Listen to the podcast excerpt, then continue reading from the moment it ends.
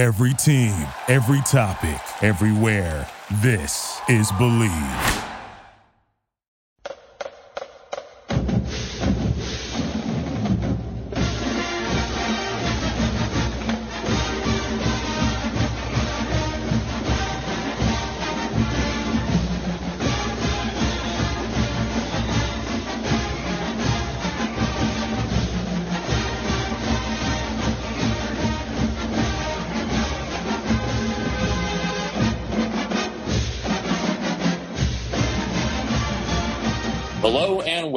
To another edition of the Illegal Motion College Football Podcast. Los Angeles, California, I'm the professor, Matt Perkins. And straight off the practice field in Nashville, Tennessee, it's the coach, Corey Burton.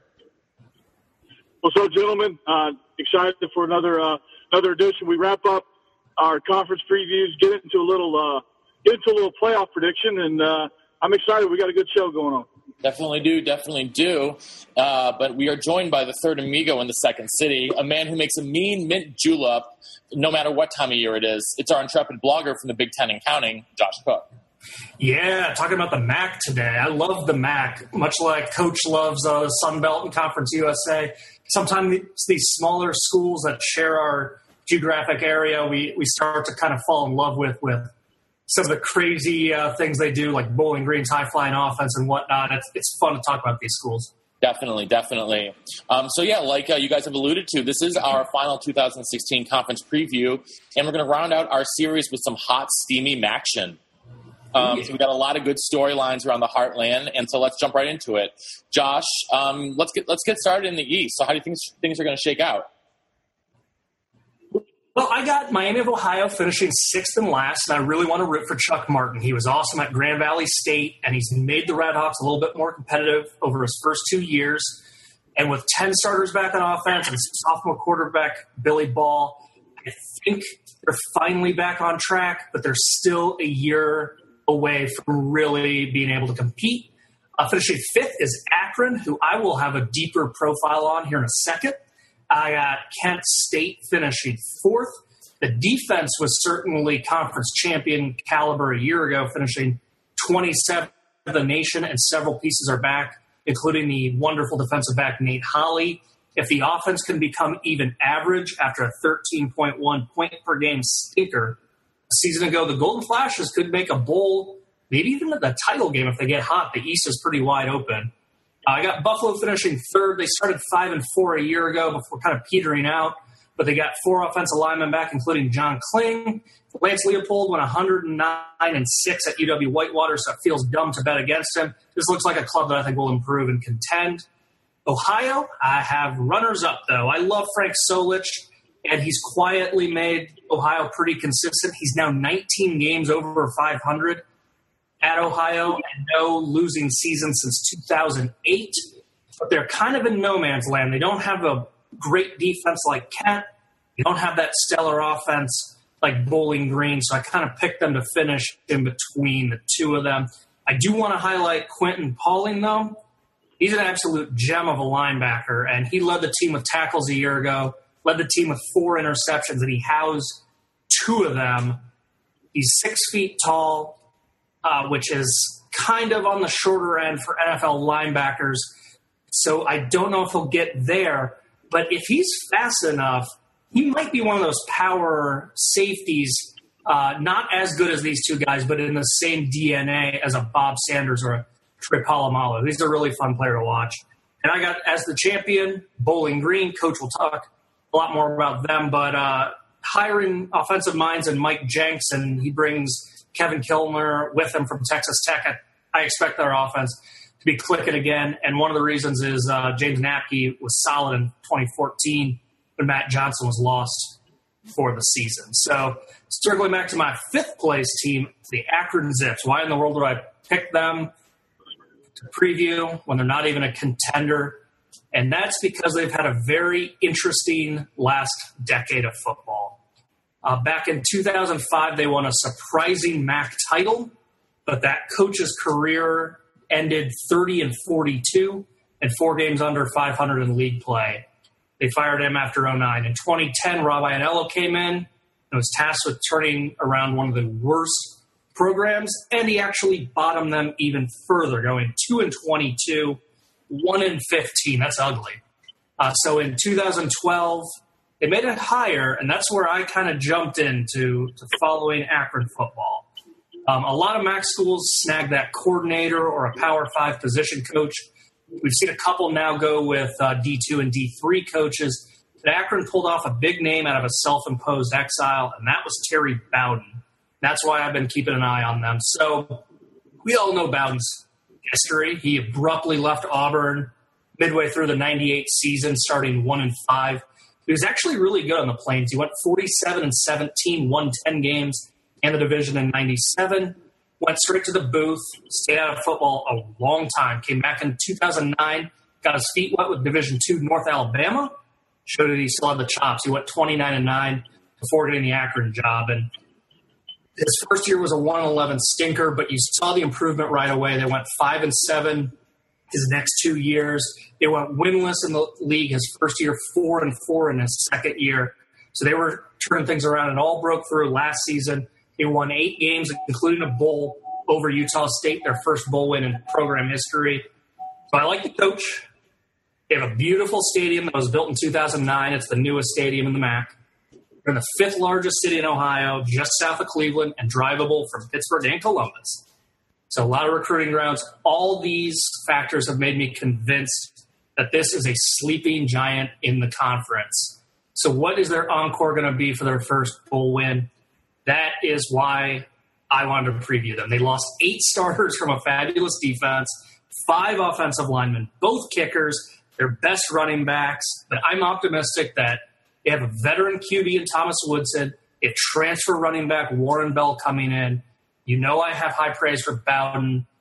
I'm curious if Akron starts to show that sleeping giant potential with another bull run and even if that target is a little too high, I know for sure that the Zips aren't going to implode as a program like they did after 2005. Very curious what Akron does as a follow up this year.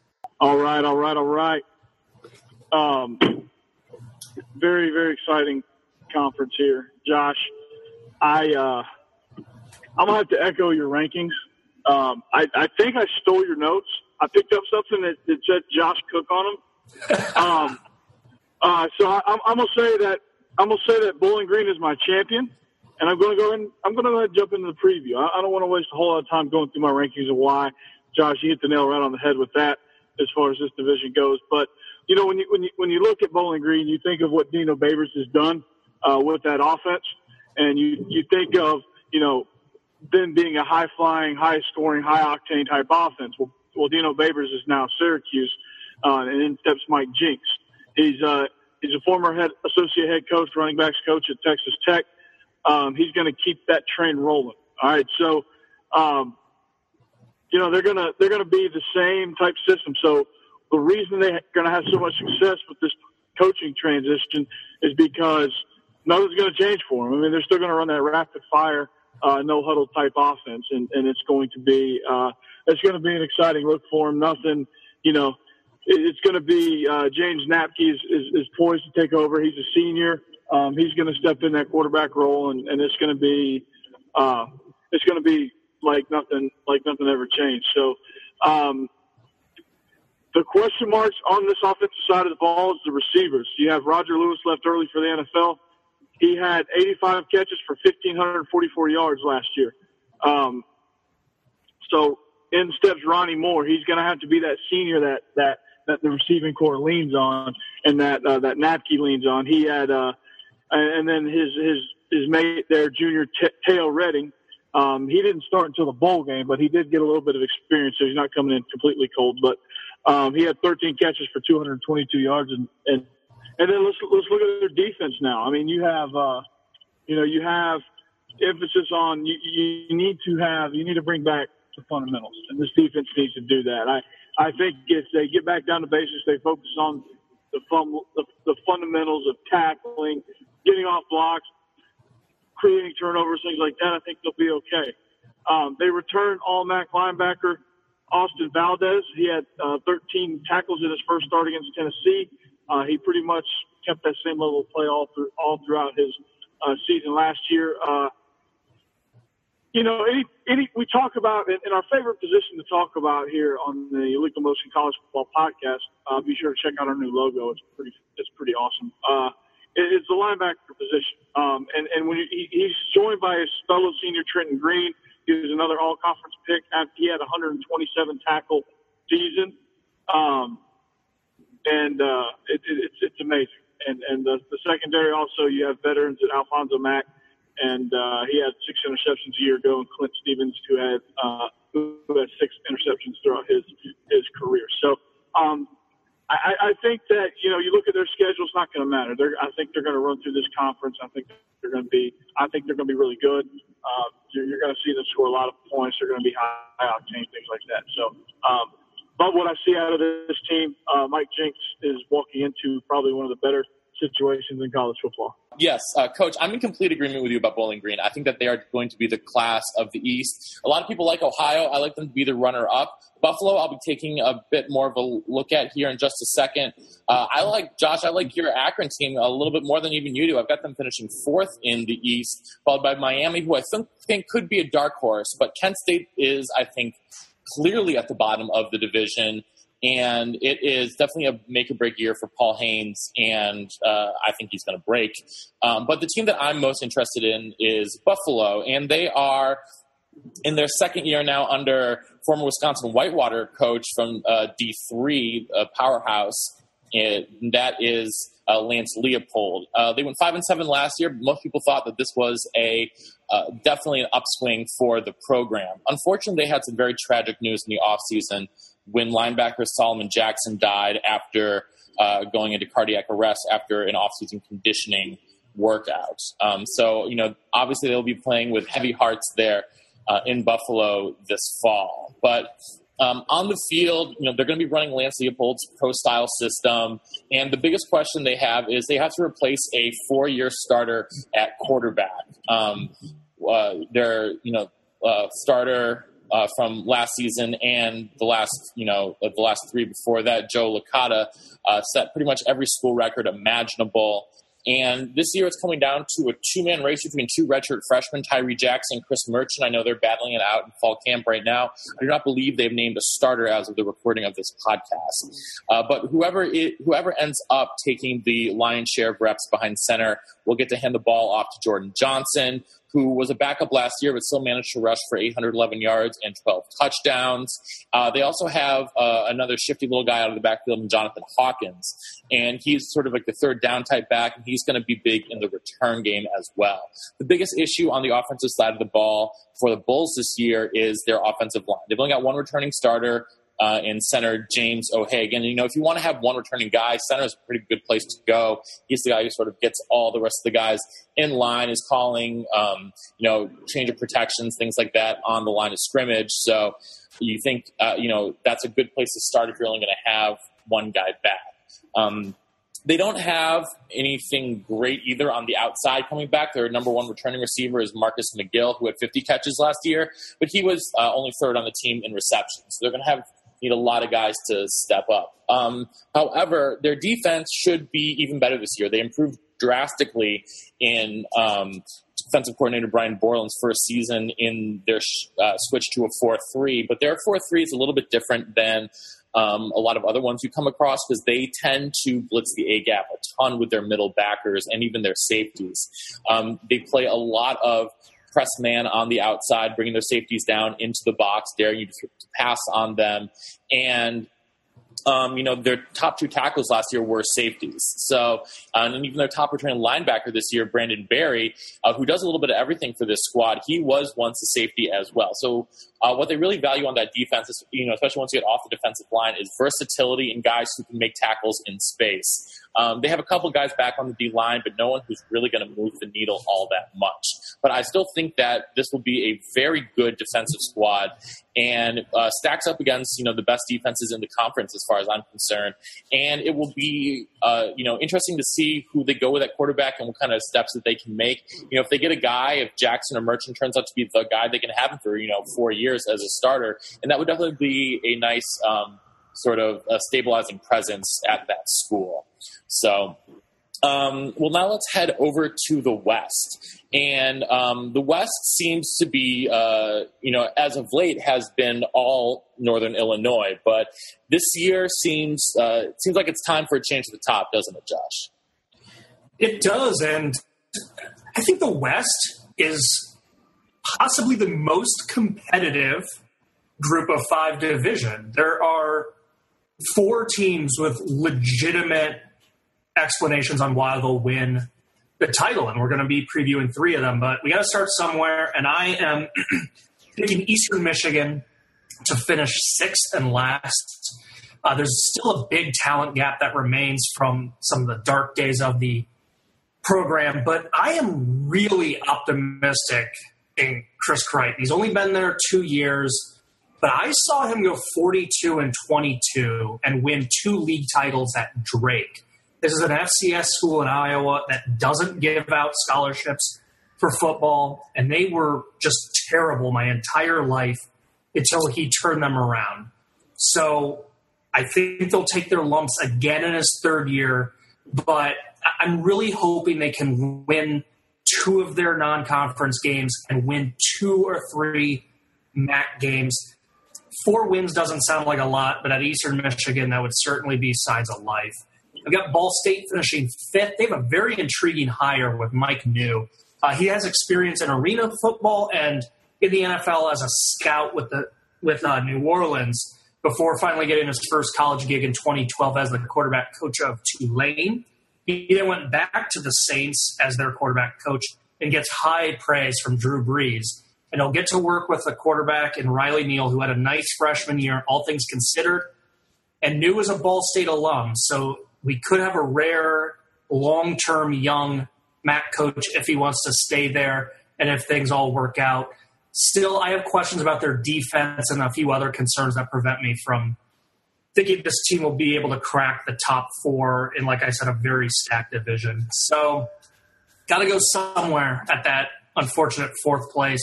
And I'm taking Toledo. Um, Kareem Hunt is a delight at running back, but new coach, new quarterback, new number one, number one wide receiver, and three new defensive linemen. That's why I'm picking against Toledo this year.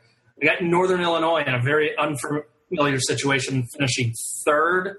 And I absolutely love corner Shawun Lurry, just like everyone does. But the run defense was a little suspect last year. And until I see Drew Hare being healthy at quarterback after that Achilles tear last season, I'll stick with the two Michigan powerhouses. And the first of those two is Central Michigan. Cooper Rush is their quarterback. He's getting a ton of NFL eyeballs on him. The defense was 16th in the nation a year ago with just 22 points allowed. And they get eight starters back.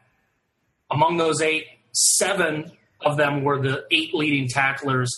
And Tony Annese is a solid safety. I think that'll help make up for Devon Frazier playing now in the NFL. So why did I pick them runner up? Well, they host Western Michigan, but I think they still have the harder schedule even with getting that home date. That leaves my process of elimination the team I'm previewing and my champs. I'll dive right in to the Broncos. First and foremost, we've heard a lot about it. This is the best recruiting job in the league the last few years, so they have the most complete roster. The time to win is now for them from that talent they have. Zach Terrell is a stud quarterback. He's got a ton of weapons, including receiver Corey Davis, who I think will make a legitimate run at the Biletnikoff. They have an insanely stacked running back group. Uh, Jamauri Bogan was a thousand yard guy. He's back. Jarvion Franklin rushed for 700 yards. He's back. And to add to the embarrassment of riches, in comes Matt Falcon, who is a four star kid he had offers from UCLA to Ohio State to Tennessee, just to name a few of the Power Five schools that really wanted him. Talk about embarrassment of riches right there. Um, their line last year might not have been the best, but they do have four starters back. So I'm not sure it'll be the league's best again. It's certainly not going to be a weakness. Uh, the few things I could see tripping up the Broncos is while I have zero doubts about that offense, their defense was not up to the task of being championship caliber a year ago. And so if Central or if Kent, both of which are road games for Western, if those two stud defenses somehow slow Western Michigan down, is the defense up to the task? That's what we have to look out for this year. And finally, something I know you love, Professor, will the special teams work? So Andrew Haldeman was an outstanding kicker for four years. He's since graduated. Jay Schroeder was a 41 yards per punt average punter a year ago, and he graduated. Redshirt sophomore Derek Mitchell is now asked to replace two solid spots in the third phase of football. If they get into a kicking game, uh, that could be what trips them up. But honestly, you know, Western's blueprint looks a lot like Bowling Green's title run from 2013 with Clawson and 2015 with Babers, and that's just going to be to outscore everyone else. Uh, Terrell, Davis, the line, that great running backs group, they are all up to the task, even in this stacked division. But, you know, it, it wouldn't surprise me since the West is so good to see PJ Fleck squad get pushed a little bit. And if they get pushed enough, they could drop a critical game. And they're the favorites, in my opinion, but I'm warning the good people of Kalamazoo. It's not going to be a cakewalk. And the two of you are going to tell us why. Well, that's yes, right. absolutely. Absolutely. So, what I'm going to do is I'm going to give you my six and fifth team, all right? And then I'm going to preview my team, and then I'm going to shake out the top four. All right, it's, and I think that sounds like a pretty good plan. So, Josh, Professor, Coach, number six is Eastern Michigan. I, I think it's just they're uh, they're a small fish in a big pond in this division right now. Uh, they're they're trying to rebuild. They're on their way up. Um, but Josh did such an eloquent job of um, breaking that down that I will uh, just let it be what it is. So Eastern Michigan is still in a rebuild process. Then you got Ball State, who's sitting there dangerous. They could still play spoiler, um, sitting there in fifth, but I think they're going to be just outside of this top four. All right. So my top four, in no particular order at this moment, is Western Michigan, Central Michigan, Northern Illinois, and let's go with the, let's go to Toledo, Ohio, to the uh, to the to the University of Toledo, and I'm going to preview the Rockets here. I'm going to tell you where they shake out, and uh, I'm going to tell you if I think PJ Fleck is going to row his boat. All right. so we look at Toledo a year ago, and for me, uh, since I'll be honest, I probably don't follow the MAC as hard as as as, uh, as I should because it's it's a great conference. Um, but Toledo seemed to come out of nowhere last year. Um, and Matt Campbell did a tremendous job building that team, building that toughness into that Toledo Rocket team, building that just style of play of, hey, we ain't the underdogs. We're going to make you the underdogs. And they kind of played with that. They kind of played with that, uh, with that passion, with that fire. Well, he leaves to go to Iowa State. We previewed Iowa State. We think they're going to do a tremendous job. They finally got they finally got some good leadership. Matt Campbell, I think, is walking into a great situation there. We talked about that. Check out our Big 12 preview. All right. But uh, what's great about this Toledo team is that that mindset did not go anywhere with their new hire because they just walked down the hall, poked their head into Jason Candle's office, and said, "Hey, you want to be the head coach? It's yours." And he said, "Yes." All right. And he was their uh, he was their offensive coordinator. Um, so he just packed all of his stuff moved down the hallway and changed his door tag, and then now says head coach. So, uh, what Jason Candle has coming back, um, he still has the same mindset because he was on uh, Campbell's staff. But when he comes back with offense, is a lot of experience. All right, uh, you have two All MAC running backs with Kareem Hunt and Terry Swanson. Uh, Hunt was uh, he while Hunt Hunt had an injury uh, that kept him out part of the year he still racked up 1,600 yards on, uh, and that, that that's uh, an eight yard uh, per carry average. Swanson in in uh, in a substitute role in a backup role rusher almost a thousand. Um, and uh, so you have pretty pretty good tight duo there. Um, the, the offensive line is coming back. Anytime you have a veteran offensive line, all right, it's a, it's a great thing. All right, and and it's led by your all MAC left tackle Storm Norton. And if he's not on the all name team, you know, I don't know who is. All right, Storm Norton is coming storming through your living room on in, in the fall. So Uh, you have a you have a dynamic pair of running backs. You have a veteran offensive line. You have an offensive coordinator that's already been there. That's a recipe for success uh, for the Toledo Rockets. Um, then who? So so you ask who's who's gonna who's gonna be the quarterback? Josh Ashby. Who's gonna be the quarterback? Coach, who's gonna be the quarterback? Uh, it's going to be Junior Logan Woodside. Coach, who's going to be the quarterback? there you go. It's going to be Junior uh, Logan Woodside. I'm trying to make the MAC exciting for our SEC fans here. Uh, it's going to be Logan Woodside. He was listed as a back as a backup. Did not play all season, but he was kind of taking those middle reps. Um, you know, he, uh, Candle can can uh, he can trust uh, Woodside, and he, he knows what he's doing. He's going to carry it. Uh, you have Corey Jones uh, is going to be his primary target. Um, and then you have junior Cody Thompson in, in, in the mix as well. He had a 22.3 yard average per catch um, in, the, in the 2015 season. That was third best in the country for those of you who keep the stats at home. All right. I just talked about offense. Whew, tired. All right. So let's, uh, so let's go to defense. And, and it seemed like they had a dominant front seven last year. All right. But, uh, here's where the problem lies. Okay. Here, here's why Josh picked him. You picked him fourth, right? Here's why. Here's why Josh picked him fourth, and mm-hmm. here's here's why I don't think they're going to be the champions, but they're going to be highly competitive. All right, they graduated a lot of guys off that defense. All right, so they're getting in a rush. They're getting in a bunch of new talent. They're getting in a bunch of new guys. All right, in a scheme that, well, is going to be new. All right, but uh, you know they got some talented guys. All right, but they they have a lot of holes to fill. All right, so you have two-time All-MAC senior defensive tackle uh, Treyvon Hester. Um, he's your proven guy in that front seven. He's the leader. He had 23 and a half tackles for loss and 16 quarterback hurries over the course of three seasons. That's getting it done for a defensive tackle. Defensive tackles usually don't have high tackle stats, especially high tackle for loss stats. Those guys are usually eating up blocks of the linebackers that we love on this podcast to go and eat. All right.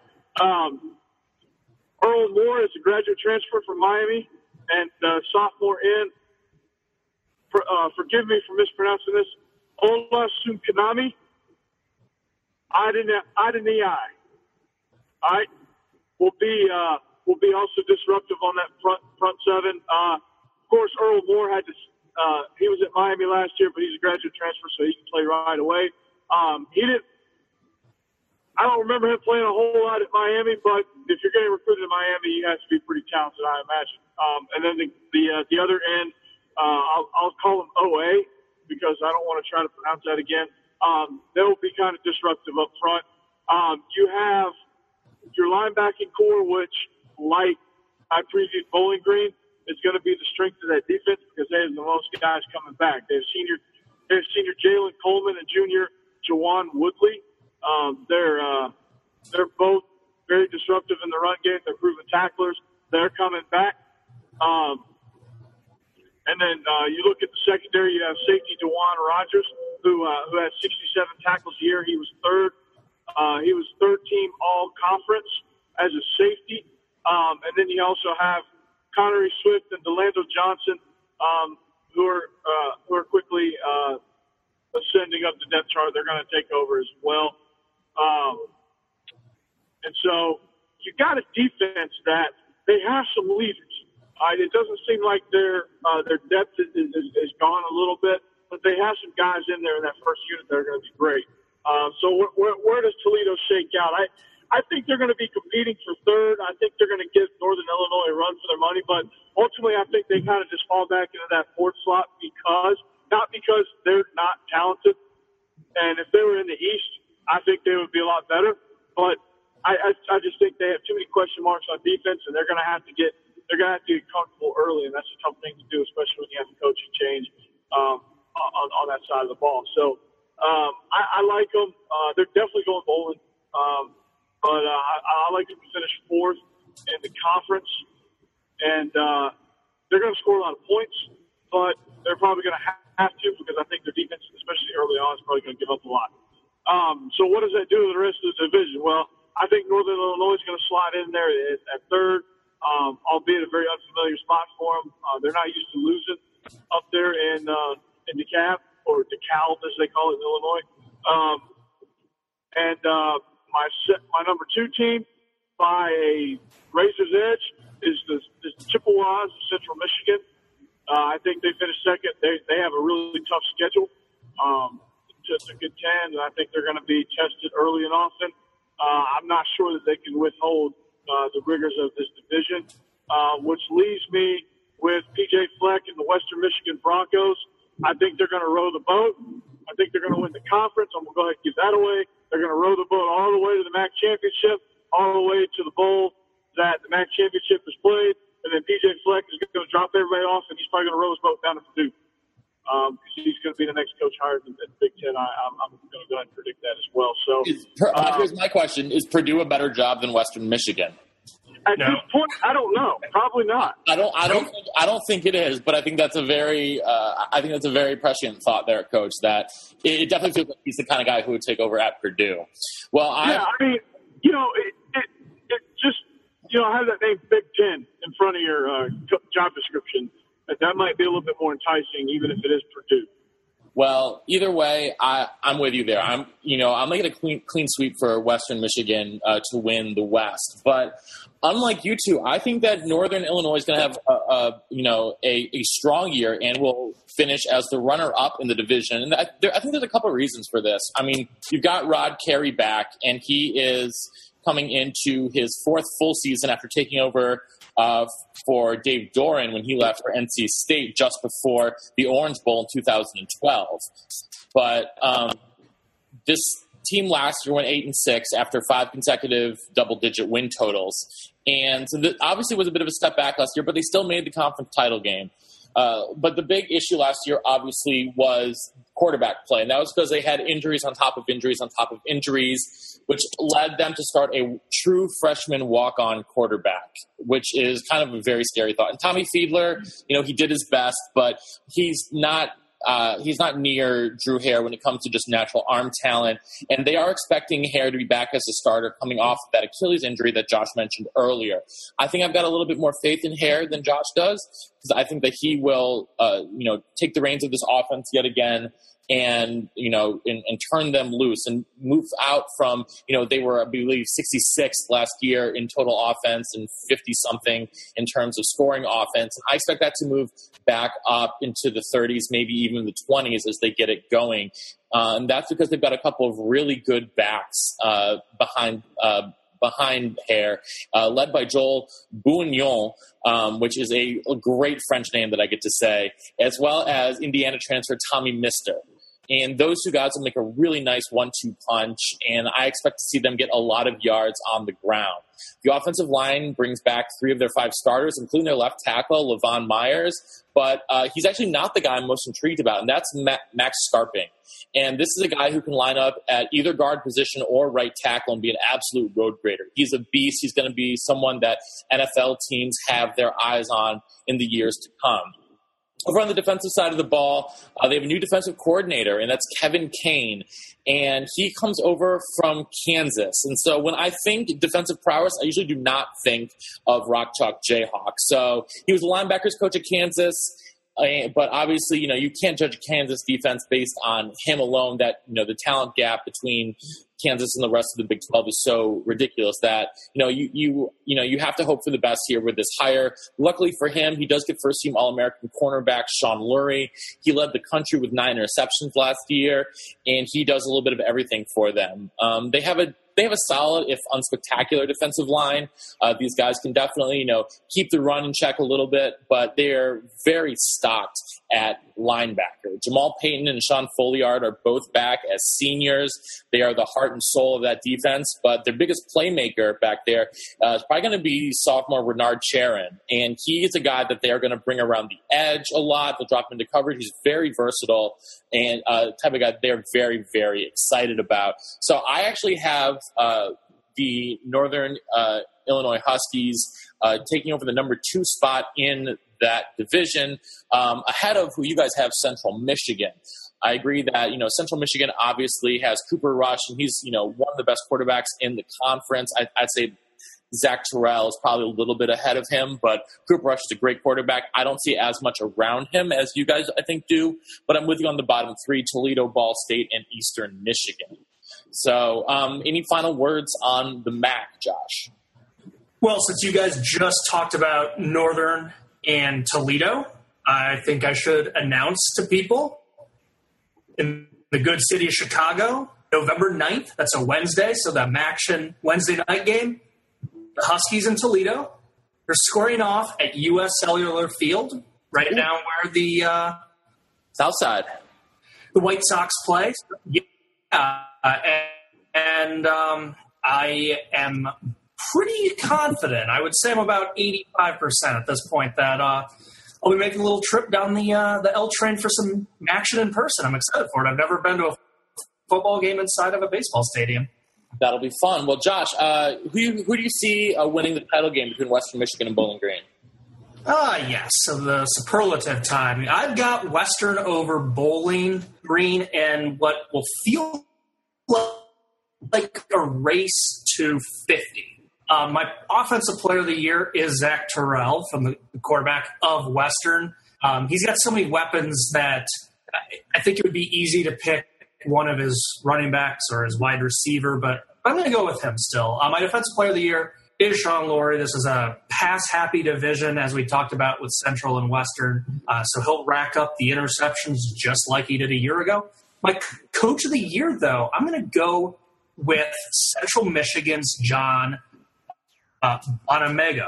And he's an interesting story. Last offseason, just before the season started, he was diagnosed with tonsil cancer, uh, beat it during the football season. They had a surprisingly good year uh, last year. I think they're going to have another solid season. And um, PJ Fleck should probably win it, but he won it just a year or two ago. So I think they're going to give it to a, a little bit of a new coach and one with a good story. Uh, there's a lot of incoming transfers and a lot of good incoming freshmen.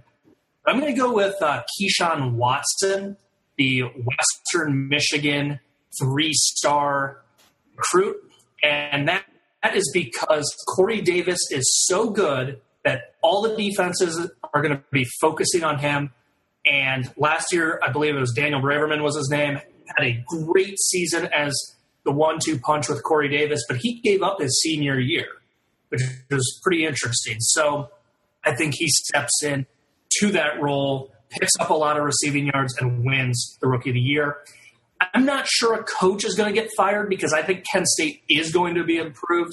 As you alluded to, Professor, uh, Paul Haynes is definitely on the hottest seat in the league. He's been there his three complete seasons, something uh, that Miami of Ohio's coach and Eastern Michigan's coach hasn't had. And so he's entering his fourth year, and he's only 9 and 26, 6 and 17. Uh, Kent State's got to pick it up. I feel like it's bowl or bust for him. He is a Kent State alum, so maybe they'll give him a fifth year. I don't know, but he's not in a comfortable situation. So that's how I see the MAC shaping up. All right. All right. Well, um, I'm, I'm thinking. Uh, I'm thinking uh, because of Western Michigan becoming the uh, the uh, MAC champions, um, I'm going to go with uh, Corey Davis, the wide receiver. He's going to be uh, he's going to be offensive player of the year. Um, that obviously Western Michigan is going to win the boat race between them and Bowling Green. It's going to be a. Uh, you ever heard the term track meet? Right. Uh, it's going to be a track meet. Uh, it's going to, and it's not. Gonna, it's not going to be the 1600 either. Usain Bolt, the 100 meter dash. I mean that that ball is going to be. I mean you're going to you're going to be exhausted. You're going to be winded watching that game. It's that ball's going to be going back and forth so fast, so frequently. You're not even going to know what's going on.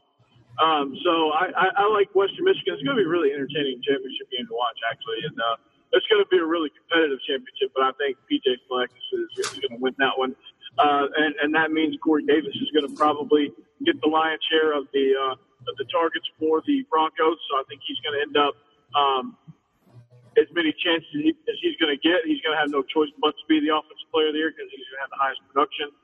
Uh, defensive player of the year, Shawun Lurry, uh, out of Northern Illinois. I think uh, in this division, he's going to have his work cut out for him, and he's going to also get plenty of reps playing corner in this league. uh, with all the uh, with all the rapid fire, high flying offenses that we got in this conference. He's going to definitely get his chances. Um, I think Coach of the Year um, will probably end up going to PJ Fleck for winning it. Uh, I don't I don't see it that way. Um, if we're going to go the new coach route, I, I think you should go with East Division champ Mike Jinks uh, coming in to uh, to take over Bowling Green, and uh, I think that um, if the if the if the heartfelt story doesn't win it, I think Mike Jinks will, and uh, and then that's who I'm going to predict. Uh, top freshman, Josh, you said Keyshawn Watson, wide receiver. I think Western Michigan's going to need to be balanced and Matt Falcon, the running back, is going to be the guy that's going to help balance that out. Um, and so I think he's going to be the top freshman of the year um, because he's going to he's going to actually play a more important run game than anybody is, is predicting. Um, or if you want to look at newcomers, uh, you have T. Shepard and Warren Ball. Um, if, if you're looking at with so many transfers, I might even have a subcategory for uh, for rookie of the year. So I'm gonna go Warren Ball, running back from Akron. I think he's going to have a big year as well. He's not a freshman, but he is a newcomer um, into this league. Uh, coach on the hottest seat, Josh, you alluded to it. Paul Haynes, he's a Kent State alum, going entering his fourth year. Nine and 26 record just isn't going to cut it. He's going to need to have a winning season, a bowl season, if he's going to remain the head coach of Kent State. Otherwise, I think he's gone. Um, and then uh, the first guy hired out of the conference, I think, is going to be defensive coordinator Brian George from Toledo. Um, I think he's going to be the first guy uh, that's hired for one of these uh, bigger jobs. And when I say bigger, I might mean just like a like a lower level power uh, power five conference maybe. Um, but I think he's going to be the first coordinator that they plug out of the back. All right. Well, um, I'm going to make it a clean sweep for Western Michigan in the title game, and as well as for Shawun Lurry as the defensive player of the year. But my offensive player of the year is uh, coach from your team, Kareem Hunt he's just I, I think he his talent level is just a step up from almost everyone else in this league. And I think that even though he is going to be running behind a re- completely rebuilt offensive line, uh, he just needs uh, you know a, a, flash of daylight and he's gone. So I still expect him to uh, you know lead the league in rushing and take home offensive player of the year. Um, my rookie of the year is uh, I'm going with Tyree Jackson, the aforementioned quarterback at Buffalo. Uh, it looks like he's going to, you know, win the job there, and I think that he will thrive in Leipold's system. And because of that, I have Buffalo finishing eight and four, and Leipold winning Coach of the Year um, in, uh, in, in the MAC, finishing third in the in the East, but coming in uh, with with a nice winning record to a decent bowl game. Uh, Paul Haynes is first fired, absolutely. Uh, I don't, I do not foresee big things for Kent State this year. So is your does your Buffalo love require a disclaimer? No, because I actually have no, I, I have no like strong affinity for the football right. program. My, my affinity is only for the professional team of the town. All right. Well, I mean, I didn't know. I didn't know what uh, what homerism. I, I was. I, you could call me more of a Wisconsin homer with my love of Lance Leipold, if if anything. so, um, well, that that's going to wrap up our previews for all of the conferences in the country. And so, with that, we got to quickly jump uh, for just the last few minutes we've got here together to talk about the playoffs. So, playoffs. Um, so we, we've each got four teams into the playoffs who we think are going to be there. And so, uh, Josh, who are your four, and what seeds will they have? Ooh, I didn't think about doing seeds. I kind of went in order of in terms of being a lock. So okay, maybe yeah. So well, hey, talk, talk yourself into the seeds. Yeah, well, I was, gonna, I was about to say, based on how much of a lock they are, that almost reflects what seed they would be. Um, okay. I, I, really like Florida State. They, they have that big game against Clemson, obviously, but but they get it at home. I, that, that's yeah. such a huge that's such a huge factor. Yeah, and and while I love Pittsburgh, and I'm not going to say that this is reminiscent of the Big 12 North days, but the Coastal is obviously a step behind, which I think allows Florida State to have probably the easiest conference title game. So Florida State was a no brainer for me. Alabama was also a no brainer for me. And Ohio State was also kind of a no brainer for me. We saw one loss Big Ten team get in a year ago. So I, I really like the odds of those three teams. And this is where I had the hardest decision for me. Um, I completely nuked the Pac 12 because I think that conference can get 10 bowl teams if Colorado steps up. It's really that good. As a result, there's going to be a lot of damage. I think Stanford has a much harder schedule, so they could have a lot of losses and still win the league. I think UCLA is the most likely to make the tournament, but even them, I'm seeing some losses. And a similar story with the Big 12. Oklahoma has Houston and Ohio State in the non conference before playing the full round robin. Uh, that's tough. That's going to be very, very tough for the Big 12.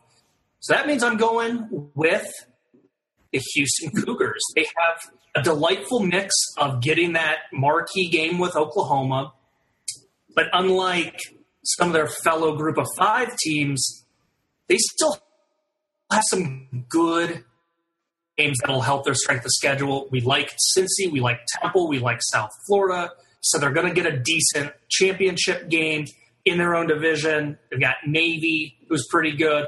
Memphis, we don't see falling apart. So I'm going to go with Houston as a little bit of an oddball for this tournament.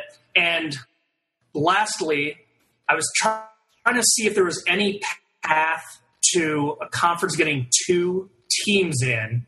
And I don't believe there is, but the best case scenario would be the Big Ten. And the way I see that happening is Iowa or Nebraska go 11 and 1 or 12 and 0, and then they upset Ohio State. Ohio State has in their back pocket wins over Oklahoma, Michigan, and Michigan State. Um, so that would be pretty hard to, to knock Ohio State off if they lose a competitive Big Ten championship. But there's so many factors in play that other conferences would need to be eliminated before you get, get two in. So I, I, I put the odds of that happening at about 2%. That seems like the Big Ten would be the most likely with those long odds to get two teams in. So Florida State, Ohio State, Bama, Houston, and I kind of like that order. So I'll have those be my seeds. All right. Coach? Well, um, I'll, I'll, give you my two mortal locks, and that's uh, Ohio State and Alabama. Um, I think Alabama, if if they win the uh, or when they win the SEC championship, I should say, based on my prediction, uh, they will get the number one seed because they're Bama and they've won the championship a few few dozen times. Um, if you're not a Bama fan, I think it's like 13. If you're a Bama fan, I think it's 33 national championships or something like that. Um, I think they're going to be the number one seed. I think Ohio State's going to come in as a number two. Uh, I, I'm going to go with uh, I'm going to go with my ACC champion, uh, the Clemson Tigers, as my three seed. I think they're going to match up with Ohio State uh, in and then uh, I, I was going through I was going through the other conferences. I was kind of I was kind of going through the list of teams and running through it in my head even just now. Um, and I don't think Oklahoma's going to get there because I think they're going to. Uh, I think they probably out of all the schools, I think they have the best chance if they can run the table uh, in the Big 12. Uh, maybe even with still with a loss to Houston, I still think they can. They have a chance of getting in. So they're going to be my one A for that fourth spot. Uh, my one B for that fourth spot is going to be the Houston Cougars because if they can knock off Oklahoma and, and go undefeated the rest of the way, uh, they will probably most definitely get in. Uh, so they're my one B.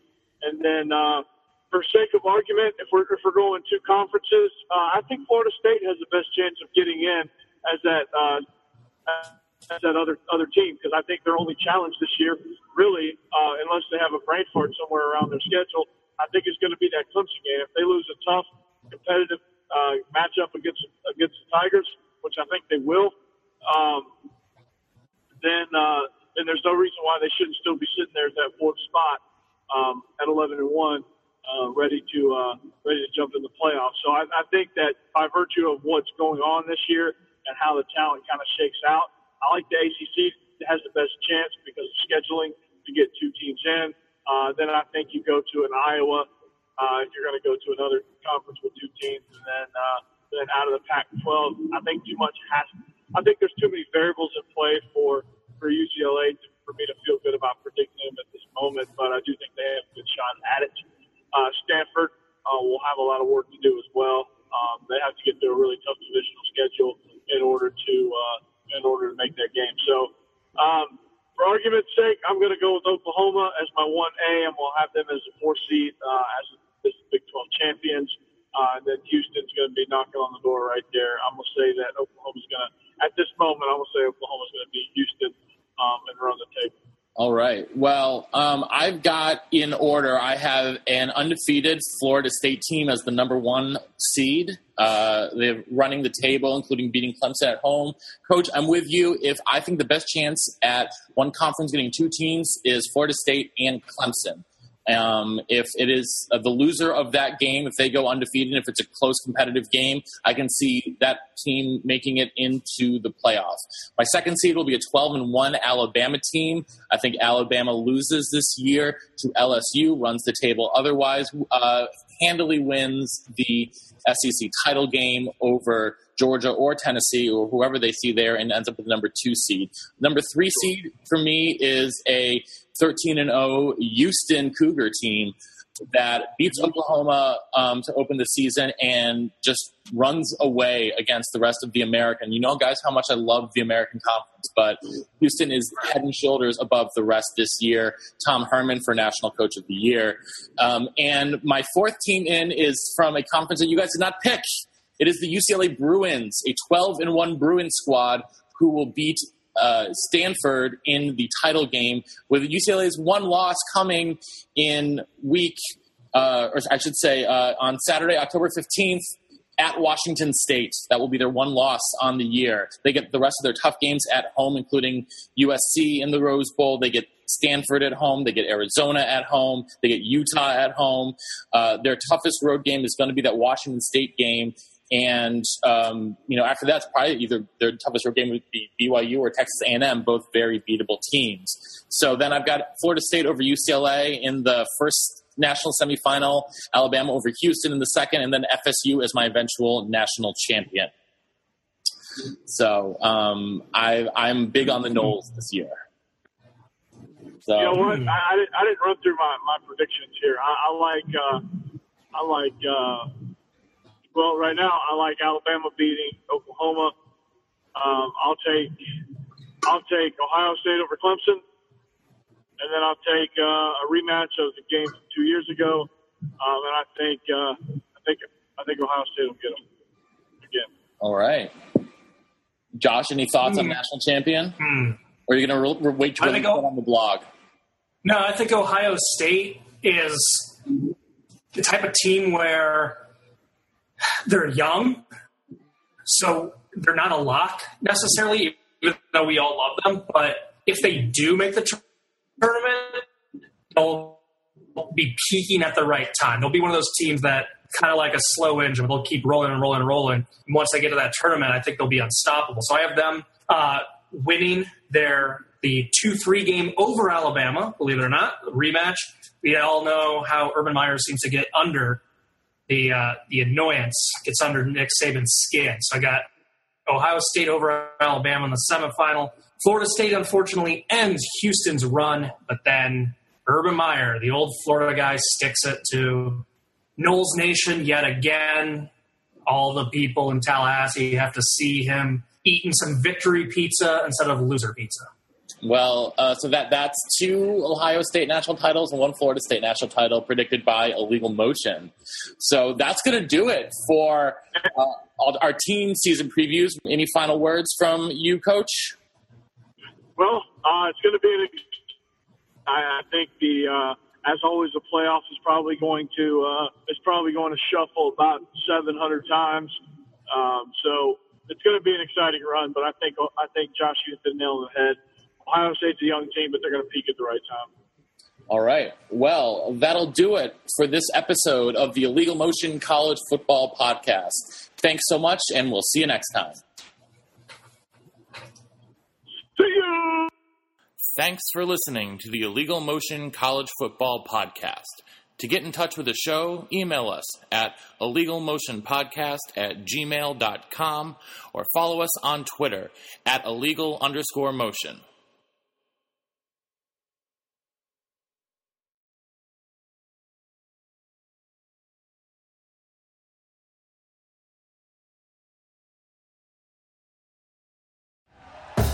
Thank you for listening to Bleav. You can show support to your host by subscribing to the show and giving us a five star rating on your preferred platform. Check us out at Bleav.com and search for B L E A V on YouTube.